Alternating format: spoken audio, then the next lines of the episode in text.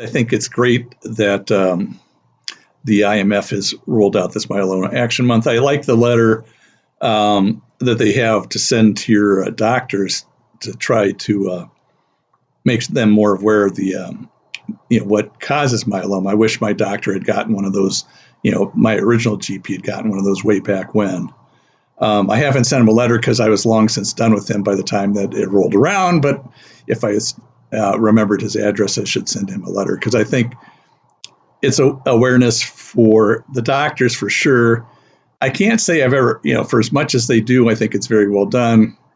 I think it's also awareness for newly diagnosed patients because when I'm when you're living in your normal world, you're really not hearing too much about um, myeloma. It would be good to hear more about it. I know there's some big fund givers.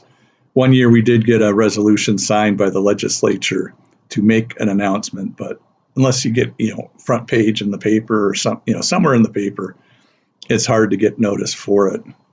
Um, I think uh, the topic they've had the last couple of years, I think, is great. I always have a hard time, which is resiliency.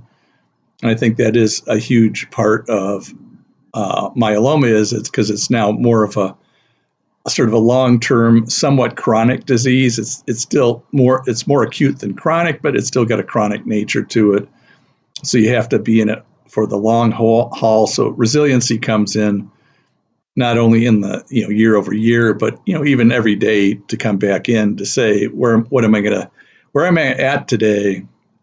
Where am I gonna go today? And you know, do I have that in for me? And sometimes it just you have to make a resolve. I'm just going to get up and I'm going to put the one one foot in front of the other, and that's what I'm going to do today. And I'll see what I can or cannot do. There are good days, and there are bad days, you know, myself included. But um, you just resiliency is for me, and it's different for everybody, is really about making a choice to I want to get up again. And it's and it's not that I don't that sounds more morbid than it is, but it is just part of I don't know if it's Scandinavian upbringing or whatever else is.